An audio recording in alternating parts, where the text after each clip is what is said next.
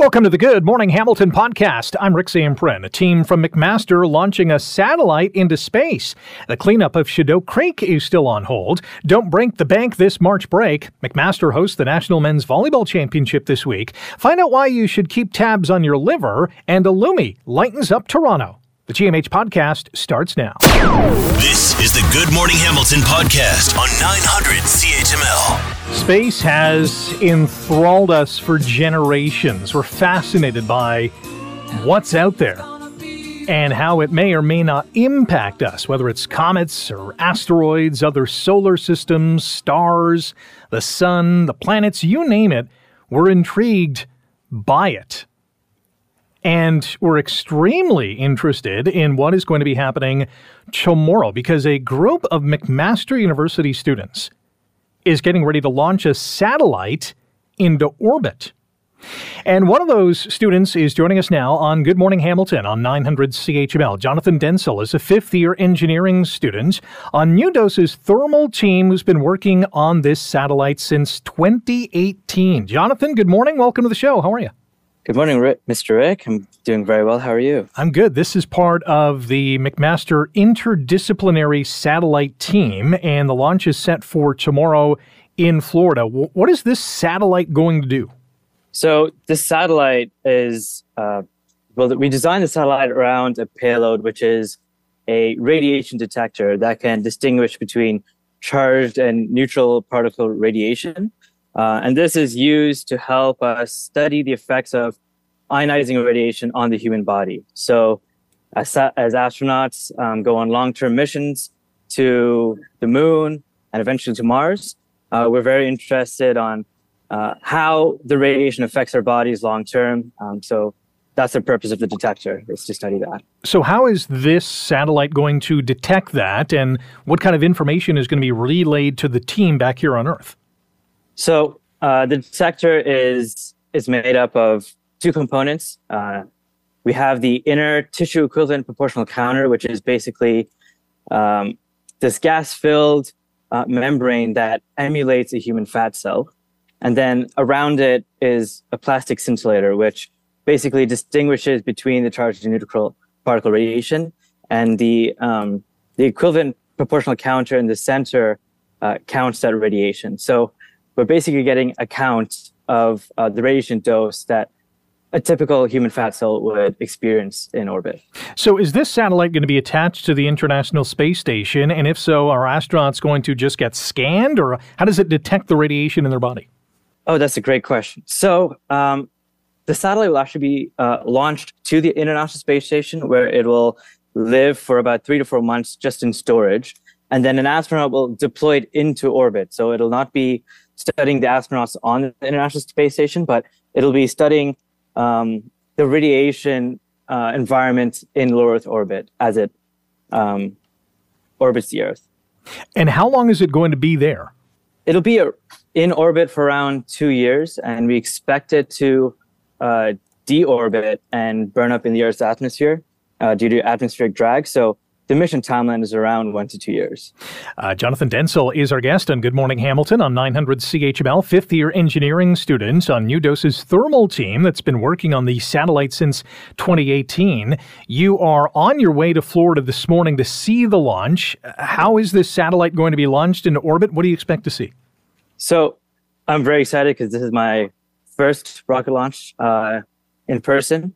And we're going to Cape Canaveral to watch the resupply mission of SpaceX CRS 27 uh, to the International Space Station. So it'll go up on a Falcon 9 rocket, um, along with some other CubeSats and the rest of the rocket payload. Um, and then it'll reach the International Space Station and it'll stay there for around three to four months, waiting for an astronaut to deploy it. So, what are you feeling? I mean, this is you've been working on this for uh, ages. What are some of the thoughts that are going through your mind? Oh, I'm I'm super excited. This is it's almost overwhelming um, because I joined the team in 2018 and seeing the whole satellite progress and develop um, throughout the years, um, and then finally the culmination, seeing it launch into space. It's it's really exciting to see all the hard work and dedication of the whole team. Um, the team started in 2015 uh, with a small core group of scientists and engineers and has exploded since then to over 100 students. And it's just a great opportunity to learn and to experience the space industry, you know, before you even graduate. So it's a, an amazing opportunity, and I'm so thankful to be part of it. That's a lot of hands on a device that is going to do some pretty interesting work. Yeah, we have many different, um, we call them sub teams. And basically, they're teams that are responsible for different component or aspect of the satellite. So, um, electrical power system, command and data handling, communications, thermal, mechanical, payload. Um, so we have a lot of very smart, brilliant people working on these teams to try and solve the different issues that are associated with making a satellite operate in orbit. Our guest on Good Morning Hamilton on 900 CHML, Jonathan Densel, fifth year engineering student at McMaster University, who's on NEUDOSE's thermal team. It's been working on this satellite since 2018. It launches tomorrow. Do we, do we have a launch time? Yeah, it'll be launching at 8:30 p.m. Um, and we're hoping that it launches on time and there isn't any delays with the launch, um, and we'll have a very successful time there. And is that 8:30 p.m. tonight or tomorrow night? It's tomorrow night, the tomorrow 14th. Night. Okay. And how long does it take to get there? Uh, it takes. I'm not too sure how long it takes for the, the SpaceX rocket to get to the International Space Station. It's going to get there when it gets there. yeah, yeah. When uh, when do you expect some of the data to be relayed to you guys down to Earth, and and what are you going to do with that data? So um, once the satellite is in storage on the International Space Station. It'll live there for about three to four months um, until an astronaut deploys it into orbit. And uh, after that time, we have a 30 minute counter that basically puts the system on hold um, before it boots up the satellite so that we don't interact with the International Space Station or damage it in any way uh, once our antennas deploy. And then we'll be collecting radiation data, and the data uh, will be downlinked uh, to our ground station at McMaster University on top of the uh, ITB building, uh, where we'll be able to process it and study it and um, get an idea of what the ionizing dose is for uh, for typical astronauts. Last one for you, and we got about uh, a minute. You were part of the thermal team. So, what was your job? So, my role is uh, so I, I, was leading the thermal team since 2019, and we're basically responsible for ensuring that the satellite is able to operate uh, within the extreme temperatures of low Earth orbit. So the temperatures can vary from, you know, negative 50 degrees Celsius all the way to over 100 degrees Celsius. And so making sure that all the electrical components and the payload and the detector is able to survive those temperatures and, and work effectively is, is uh, very important. So we design thermal solutions and run simulations to to ensure all that's possible. Pretty cool stuff, Jonathan. Congratulations getting this far. Good luck with the launch tomorrow night, and uh, best of luck tracking this as well. Thank you so much, Mr. Rick. Thank you for having me. That is Jonathan Densel, fifth year engineering student at McMaster University, part of NEUDOSE's thermal team, who's been working on this satellite since 2018. Launch time 8:30 p.m. tomorrow night. That should be a lot of fun. You're listening to the Good Morning Hamilton podcast from 900 CHML. City of Hamilton has been uh, under some pressure to clean up Chedoke Creek after it wasn't too long ago that we found out that 24 billion liters of sewage was inadvertently spilled into that watershed. And so the city has a plan to clean up that area. But there's a new twist in this, and that is that the Ministry of Environment wants the work done much quicker than originally planned. The original deadline was to have targeted dredging done by the end of this year. That's been moved up, though, to August 31st, and the city's like, whoa, that's a little too quick. Nick Winters is the Director of Water for the City of Hamilton and joins us now on Good Morning Hamilton on 900 CHML. Nick, good morning. Welcome back to the show. Good morning, Rick. Thanks very much for having me how this is obviously three months earlier than the December 31st deadline.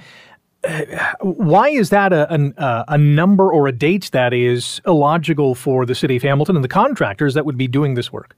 Yeah, it just comes down to the schedule and our ability to meet that August 31st deadline. Um, that would require us to start in water dredging work in May, uh, which we all know, being residents of Ontario, can be a pretty unpredictable uh, month from a weather perspective. And this is a process, uh, a project that's subject to delays from uh, wet weather, heavy rains coming through that creek, uh, and there's a number of other factors that could lead to uh, to some delays, including you know something as simple as as uh, encountering something buried in the sediment that we're trying to remove that's unexpected, and that could be you know buried tree limbs, uh, rocks, things of that nature uh, all things that happen in this type of project, but they do add time to the schedule. So um, at this point, we're just not confident that we would be able to meet that August 31st deadline. Give us a sense of how this dredging project works. The, obviously, we're trying to get all this sewage out of Chedoke Creek. How, how do you do that? Yeah, it's a really interesting process. Um, it's a it's a hydraulic dredging machine, and, and what that means is it sits on top of the water, uh, and what it has attached to it essentially is an underwater snowblower. Um, it's probably the best comparison, and it's churning up the sediment uh, at the bottom of the creek and sucking that uh, that mixed up sediment through a pipeline uh, into what we call the dredging material management area. So this is a, an area where the solids are removed from the slurry that's created, uh, and the uh, the liquids are allowed to um, drain and be pumped to our wastewater treatment plant. Well, all the solids are collected uh, over time and and eventually dried out and taken away. Sounds like a yeah, very neat process. I'm not sure how it all works. I can kind of picture it in my mind, but you know, anytime you do something underwater, like things get disrupted and disturbed, and stuff's floating all over the place. So it'd be interesting to see it uh, firsthand. Uh, there is another obstacle at play here, and that is um, some in the local Indigenous community have um, uh, been voting against this, have been um, uh, looking at what the city is proposing to do, and is not on side. What what kind of wrench is this thrown into the process? Well, certainly we saw a big wrench uh, last year. Um, you know, this is a project that the city's uh, very eager to get completed. Originally, we were supposed to get it done by the end of 2022. Um, and here we sit in March of 2023, and, and we weren't able to get started, which has come at some significant cost to the city to the tune of uh, around $1.2 million uh, to date. And I should say, I say to the city, but I mean to the community you know, we've been trying to uh, to work with the Haudenosaunee Confederacy who have expressed concerns about this project. Uh, unfortunately, uh, we haven't had, uh, despite numerous opportunities, we haven't had any real substantive talks about the work and, and haven't been able to explain, you know, exactly what it is that we're doing and what the protections are in place for all the natural environment as we conduct the work. Our guest on Good Morning Hamilton on 900 CHML is Nick Winters, Director of Water for the City of Hamilton. We're talking about the uh, dredging work that's expected to be done this year at Chedoke Creek after 24 billion liters of sewage was uh, inadvertently spilled into the creek. To that end, I would think that everyone, you know, Indigenous people included, would want to clean up this site ASAP. So, what's the issue? Yeah, all we've heard uh, repeatedly is that there are concerns with the project, uh, particularly from uh, the respect of, of treaty rights, so hunting, uh, gathering, and harvesting. Uh, you know, we ask for some specifics about what those concerns are, but unfortunately, we haven't had any of those questions answered. In regards to the appeal, what happens now? Uh, so, City Council uh, last Thursday at a special council meeting voted to to move forward with an appeal of the order. Uh, so we are required to submit um, the necessary paperwork to the Minister of the uh, Minister of the Environment, Conservation, and Parks uh, by the end of day this Friday. Uh, and after that, there would be a hearing scheduled at the Ontario Land Tribunal. Uh, that's a process that could take a, a few months um, unless we're granted emergency status, which we're seeking. And the tribunal would hear arguments from both the ministry and from the city and determine whether or not uh, an appeal is is upheld. I would think this falls into the emergency category, given that you know if if you can't start in May, I mean, if you're starting in June and they expect it to be done in August, that's not going to compute into uh, you know a, a well-produced project. That's certainly our perspective as well. Uh, like I said, um, this is an important project for the community, and it's always been the city's intention to to remediate the spill as possible. Uh, we need to get this done. Nick, good luck with this. We'll uh, touch base with you down the road. Thank you very much, Rick. Have an excellent day. You too. That's Nick Winters, Director of Water with the City of Hamilton.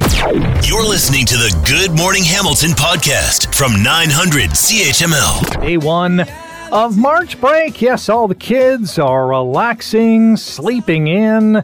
I'm not sure what they have planned for the week. You might have something planned for them. Maybe your grandkids, if you're thinking, oh, we got to keep them busy during the week. I don't want to play babysitter all week. Let someone else deal with them. Whether it's a camp or a, a day trip or some kind of event you have planned, it's uh, it's exciting. March break is an exciting time. It can also be a time where you go a little overboard, and your bank account really feels it at the end of the week. Paul Anachek is the Vice President's licensed insolvency trustee at BDO Debt Solutions and joins us now on GMH. Paul, good morning. How are you? Rick, I'm doing great. Uh, it, it is Monday. It's the first day of uh, March break, and fortunately, my kids are still sleeping in uh, right now, so it's quiet in the house. That's good. Uh, step one for this week, I guess we should all take stock of where we are financially. That's right. It's important to plan ahead. And in order to plan ahead, you really know, need to know where you're sitting right now financially. You know, take a look. Have you had money set aside for this week? Are you going to be, you know, cutting some expenses so that you can enjoy the family time. And once you really have that budget, you really know what you're going to be able to spend for the rest of the week. Uh, there's also, you know, uh, social media is is good and bad, and it's good in the sense of you know people sharing uh, memories on March break of maybe places they visited, or just maybe they're doing a jigsaw puzzle at home, whatever the case is. But it can also do a lot of damage in terms of that FOMO, that fear of missing out. How do you how do you sidestep this kind of mentality? Well, you have to remember a couple things about social media.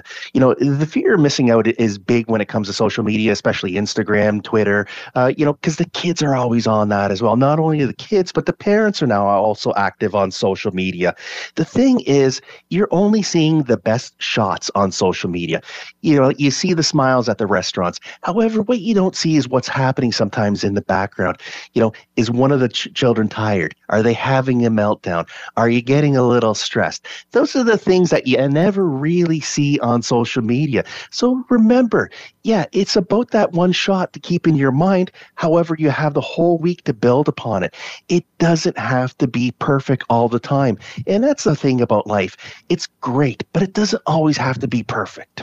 You've been on the show uh, numerous times talking about the need for a budget. And we know that about half Canadians have a budget, the other half kind of flying by the seat of their pants. When it comes to this week, should should you have a March week budget?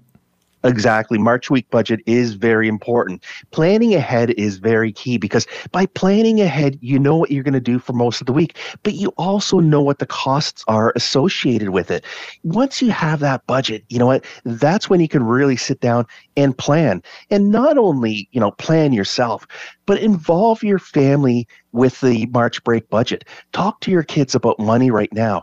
It's important to get them involved. You know, even give them a certain portion of the money set aside. Say, okay, what would you like to do? How about you plan it out? How about you take a look what's available out there? Come back to us. And, and you actually might be shocked about your kids because they are so active on social media. Sometimes they know the prices more than we do.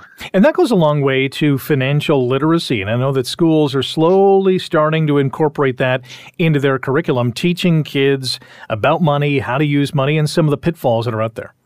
That's right. It's it's great to see. Um, really, we know that a lot of Canadians are financially illiterate. Now, that is a concern. And why is it a concern? Well, because it shows that uh, you know we have learned it from the past. It's the mistakes we have made in the past.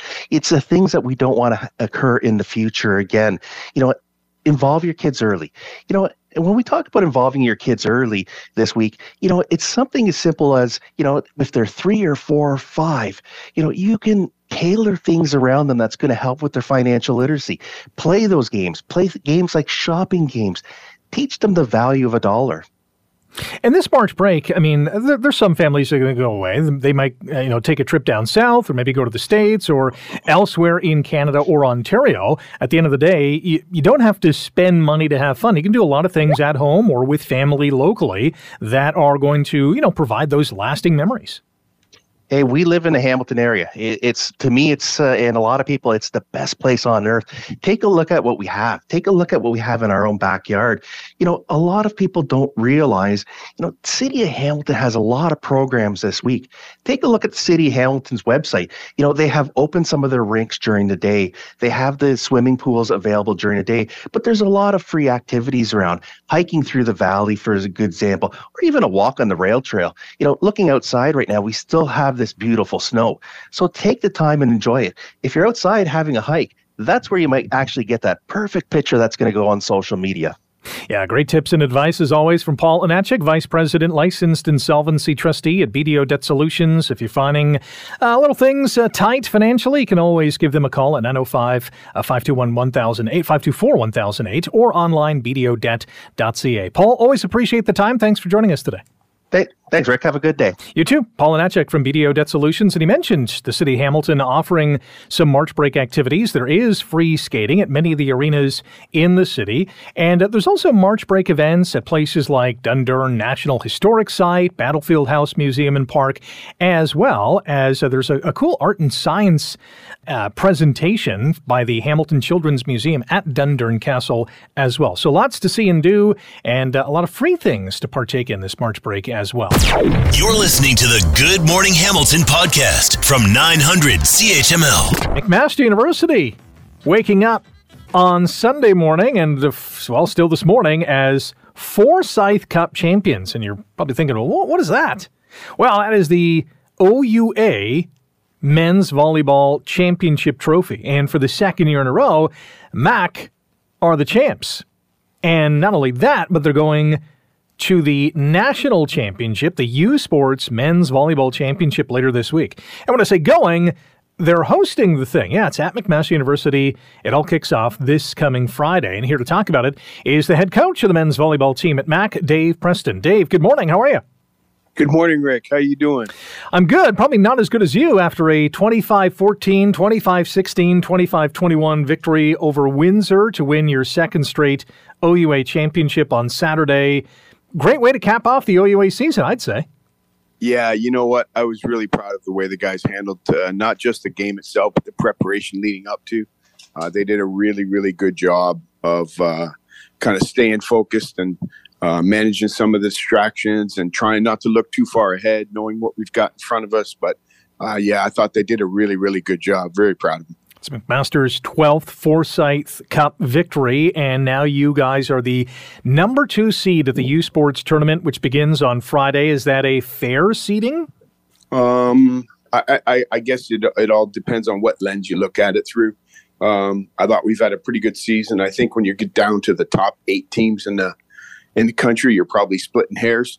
Um, so, um, yeah, I think it's uh, I, I think you know anywhere between uh, probably two and six would have been okay. Um, Alberta has been the front runner all season, and I think it would have been uh, uh, probably uh, a shock if anybody had had uh, unseated them. But uh, anywhere from two to six probably would have made sense to me. Well, you're the number two seed. You take on the University of Saskatchewan Huskies Friday at 6 p.m. What do you know about the Huskies? I know they're really well coached. They're very athletic. Uh, they've had a tremendous program uh, for a long time. Uh, Sean McKay is a former OUA athlete. Uh, he was uh, a former Western Mustang, and he's done a great job with those men. So, um, yeah, they, are they're, uh, they're fun to watch. I was watching some tape yesterday on them, and yeah, they're they're athletic. Um, I, one of their young men I've played with, or he played for us in the 2019 FISU games, uh, Dylan Mortensen. Uh, they're opposite. So I'm a little bit familiar with Dylan. Um, and some of the other guys are just they're just they're really athletic and they're very well coached. Dave Preston is our guest on Good Morning Hamilton on 900 CHML. Dave is the head coach of the Master Men's Volleyball team, coming off another OUA championship, now hosting the U Sports Men's Volleyball Championship this week. It all tips off on Friday. You can get your tickets online at usports.ca. What's it going to be like playing for a national championship at home with tons of MAC fans in the stands? Uh, yeah, hem- emphasis on tons of Mac fans. Um, just, just the OUA championships on Saturday, Rick. Like the, the place sold out uh, ahead of time. By I think it was two o'clock. Game time wasn't until six. Uh, so th- that environment is unbelievable. I'm so happy, grateful, I guess, that uh, our student athletes get to experience that and competing for any championship, uh, OUA, but more importantly, even the national championship in front of your home crowd uh, it, it's it's a tremendous feeling. That the Burridge Gym was absolutely electric on Saturday night. Um, so yeah, it's uh, it's it's it's the environment that I really envisioned that we wanted for our student athletes. You've been at this tournament a few times in the past. Uh, what can you relay to the players who are going to be playing perhaps for the first time in this setting? I think the biggest thing is that when the whistle goes, same game. It's managing distractions around it, right? So uh, there's a f- few more bells and whistles to it. Uh, you know, you know the the All Canadian banquet on Thursday, and and um, some of the formalities around it. But otherwise, when the whistle blows, it's the same game, right? They don't they don't score differently, and you don't play differently. So, I think the biggest thing, and I think that transitions into life too. You know, day to day, it's pretty much the same stuff. It's just managing distraction there's obviously a pressure playing in this tournament, whether you're a coach or you're a player, whatever the case is. Is it a little easier given that you're at home? Um, I, mm, I'm not. I don't know if it. I think it's just different. I don't know if it's easier. I think it's just different.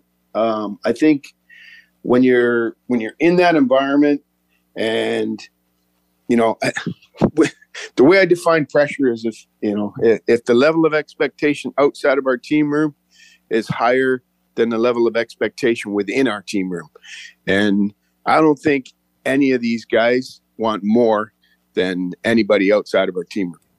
or or any less. So I should I should clarify that. So I think the level of expectation inside our team room is very very high. So I don't think anybody expects more of us than the guy inside our team room. So I, I think in that regard, I think they'll feel excitement. Uh, I think they'll feel adrenaline. Uh, but in terms of of pressure, I don't know if that changes if you're on the road or at home. I think it's just a a level of expectation that you have out of yourself and how much work you've put in to get there. Wasn't too long ago that we had you on the show talking about your impending retirement after this season. How cool would it be to go out as a national champion? Yeah. Um, I, I, got a couple matches prior to that, but uh, you know, you don't get to write your own finish. Uh, that's that's you know, I wish that were the case, but we all know that that's not the case. So, um, but uh, that's definitely the goal. So I'll talk to you Monday morning, um, and uh, and I'll let you know. But uh, yeah, I, I you know I right now it's not about me; it's about the student athletes and making sure they're prepared for the challenge that's in front of them. So as far as I know, in my 30 years of experience, coaches never scored a point. So it's my job to make sure these guys are ready to play on Friday night. Should be a phenomenal tournament, uh, I am sure. Dave, congratulations on all you have achieved thus far, and good luck this week. Appreciate it, Rick. Thanks for having me on. And as Dave Preston, head coach of the men's volleyball team at McMaster University, another OUA title. This past weekend, they're going for a national championship. It starts Friday at McMaster. You can get your tickets online, usports.ca. Mac will take on Saskatchewan in round one. Uh, Alberta's the top seed, Trinity Western number three, Sherbrooke listed fourth, Windsor fifth, Montreal sixth, and the Toronto Varsity Blues installed as the eighth seed. Should be uh, a lot of fun this week at Mac. You're listening to the Good Morning Hamilton podcast from 900 CHML. There are more and more cases of liver disease in this country than than ever before. And to that end, the Canadian Liver Foundation is doing its best to make you aware of what's going on. Holly Ninekamp is a senior manager in the marketing and communications department at the Canadian Liver Foundation and joins us now on Good Morning Hamilton. Holly, good morning. How are you? Good morning. I'm doing well. How are you? I'm good. First things first. What what does the liver do? Yeah, so that's a great question. The liver, we like to say, is a powerhouse organ. Uh, it's one of the largest and most important organs in the body. It virtually processes everything that we eat, drink, breathe, breathe in, and put on our skin. In fact, it has over 500 functions, including providing energy, regulating hormones, processing alcohol and drugs and medications, as well as producing bile. I did it's not, really essential to life. Yeah, obviously, I did not know the liver was the size of a rugby ball, but boy, does it do! Uh, it does a lot of stuff. Yeah, absolutely. The uh, Canadian Liver Foundation has launched its uh, Just Ask campaign this month. What what is the goal of this campaign? So, the goal of the campaign is to really encourage Canadians to use this month to tune into their liver health. So, that can be anything from learning more about what the liver does to learning more about specific liver diseases. Um, we're running this campaign primarily on social media, um, and we're encouraging uh, Canadians to submit their questions, big or small, uh, at liver.ca slash just ask. Um, we have a panel of experts who are ready and willing to answer uh, questions. This panel includes members like hepatologists to mental health experts to dietitians, and they're really there to answer any questions that Canadians might have about liver disease and to really increase their awareness overall about the importance of liver function and health. We're hearing uh, that more and more Canadians are getting some bad news about their liver. Why is this issue all of a sudden, at, le- at least it seems, getting worse? Yeah, it's, it's actually quite striking. So, about a decade ago, a decade ago, we were looking about um, one in 10 Canadians who had liver disease or were affected by it, and now it's approximately at one in four. Um, this is partially due to, um, you know, lifestyle choices that we're making that we don't always associate with causing us a tremendous amount of harm. So, in the cases of preventable liver diseases like fatty liver disease, for instance, that's things like food portions, um, a lack of physical activity in our day to day. We're also seeing things like childhood obesity, uh, linked to an early onset of fatty liver disease, um, even things like increased alcohol consumption, especially during the pandemic. It's resulting in um, more cases of advanced liver disease. Um, and you know things like chronic hepatitis B and C, which are also leading to things like cirrhosis or liver scarring, are also causing that increase in liver disease and liver cancer. Um, the reality is, though, is that many forms are preventable, which is you know why we're really here this month and trying to raise the, the awareness. Our guest on Good Morning Hamilton on 900 CHML, Holly Neinkamp, is with the Canadian Liver Foundation. It is Liver Health Month, and we're all encouraging you to go online to liver.ca forward slash just ask and find out more about liver health. Are there warning signs or red flags that will alert us to think of, hey, I should get my liver checked out? So the tricky thing about liver disease is, you know, that your liver is such a powerhouse organ and so resilient that often you don't see the signs until your your liver has actually had some significant damage. We do tell people to look out for some common symptoms like fatigue, swelling of the legs and abdomen, um, as well as, uh, you know, jaundice of eyes and skin. It's not always clear. So we really do encourage Canadians to c- connect with their family doctors um, if they think they might be at risk. With more and more Canadians uh, affected by liver disease now more than ever before, is, is cases of liver cancer also on the rise? Yes, we are seeing increased cases of liver cancer, and it does have the similar things like um, fatty liver disease, uh, hepatitis B and C, as well as alcohol uh, related liver complications. Those are the main factors and the reason why we're seeing that rise there. Holly Neinkamp is our guest on Good Morning Hamilton on 900 CHML. Holly is the Senior Manager of Marketing and Communications with Canadian Liver Foundation. We're talking about Liver Health Month and how you uh, can improve your liver health. Uh, what can we do? Yeah, so uh, the things that we encourage people to do for uh, general liver health is very similar to what you would do for your overall health. So that's things like eating well, um, limiting alcohol intake, and you know following the guidelines um, getting vaccinated for hepatitis uh, B and uh, A. Uh, as well as maintaining physical activity. Some things that people don't realize the liver actually does is uh, processing the air that you breathe in. So we even tell people like things like when they're using household chemicals in their homes to wear a mask um, and gloves on their skin to help protect that way.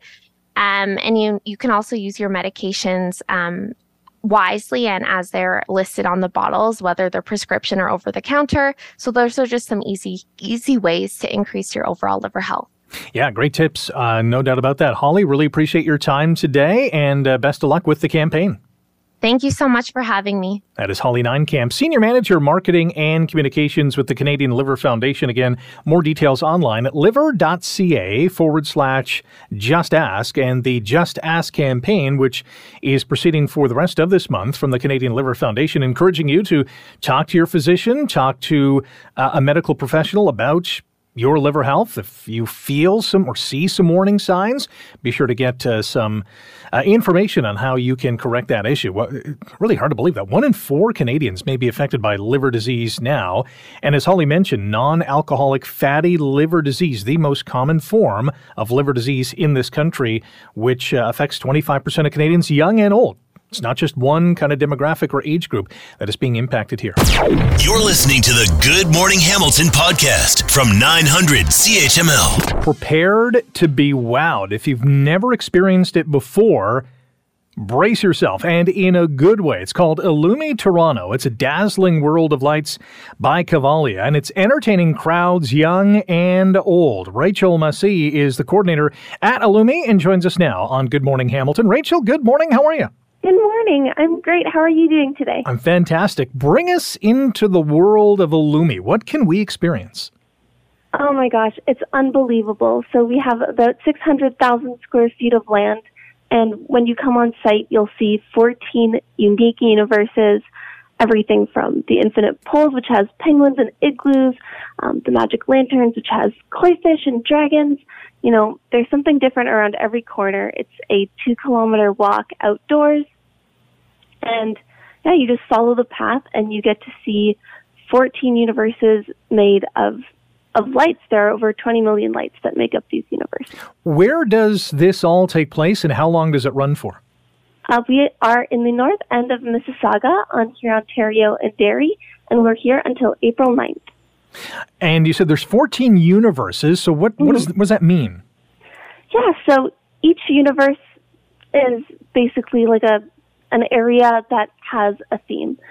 So, for example, we have Europea Place is what we call it, and you go in there and you're fully immersed in this world that is based on a European town square. And then as you continue along the walking path, you'll be fully immersed in something new. So that next universe, as we call it, will have completely new music, completely differently themed lights. So it's like instead of seeing one light show, you're seeing 14 completely different ones with completely different music and a completely different theme. Hmm. So, with 14 universes and millions upon millions of lights, how long does it take to go through this entire experience? We say give it about 75 minutes. People, the range is insane because you can come in and you can do it. And 40 minutes if, if you want to do a quick walk, but some families stay for up to three hours because the kids get so enraptured in it. You can get up close to all those structures. We have over 20,000 light structures, and you can touch them all if you want. So, you know, people get really into it, and, and kids especially want to stay for quite a long time, and you're allowed to, and we encourage that. It is a, uh, a great uh, experience, especially for March break. Anyone interested in wanting to uh, experience Illumi Toronto can go online to toronto.illumi.com, and that's I L L U M I.com. Which universe is your favorite, and which ones are getting the most talked about, I guess, from people who go through this exhibit? Yeah, well, my personal favorite is the Infinite Pools because I love the little penguins. I think they're so cute. And you can go and like duck into igloos. You can sit in the mouth of a whale. I just find the Infinite Pool so interactive and fun and very immersive. It's very big. It's surrounded by mirrors, so it looks like it goes on forever, basically. And, you know, we got the survey results, and the favorite is the Magic Lanterns. It's an Asia inspired universe where there's you know, everything is handcrafted with silk. In that universe, all of the structures are handmade lanterns. And so people, I think, really enjoy the vibrant colors. And that's another really beautiful one. Some of the, f- the fun part of going to things like this is just to see other people's reaction to what you're uh, seeing or experiencing. Can you relate to that as well? Yeah, absolutely. I, I think working there, it's kind of a fun experience when you get to to take your your family and they're seeing something for the first time that you've seen a million times and then you go like you see it with fresh eyes almost and you're like wow this is you know truly amazing. And you know you can also see just walking around the looks on kids faces the way that they're reacting to everything because it's so larger than life. It's hard to explain but you know you are seeing people being wowed, and you're seeing them being wowed a lot. For tickets to Illumi Toronto, a dazzling world of lights by Cavalia, head online to toronto.illumi.com. Last one for you, Rachel. What is the best time or the best time of day to experience Illumi Toronto? Yeah, so we are an evening event. So when the sun goes down, we we are up, and so you know I say whatever time works best for you. I think the earlier time slots are great for families. And we're open every single night this March break. So, you know, this week is just a really great time to come. If you've been having trouble getting out or you want to come see it again, this week we're open every single night. So there's no reason not to come out. Absolutely. And the weather's supposed to participate as well, so that's a good sign too. Rachel, thanks for this. Congratulations on uh, what uh, Illumi has already showcased to uh, millions of people around the world, and uh, best of luck with this during March break. Thank you so much. That is Rachel Massey, coordinator with Illumi. You can head online again to toronto.illumi.com. Thanks for listening to the Good Morning Hamilton podcast. You can listen to the show live weekday mornings from 5:30 to 9 on 900 CHML and online at 900CHML.com. The Good Morning Hamilton podcast is available on Apple Podcast, Google Podcast, and wherever you get your favorite podcast. I'm Rick Zamperin. Thanks again for listening, and don't forget to subscribe to the podcast. It's free so you never miss an episode, and make sure you rate and review.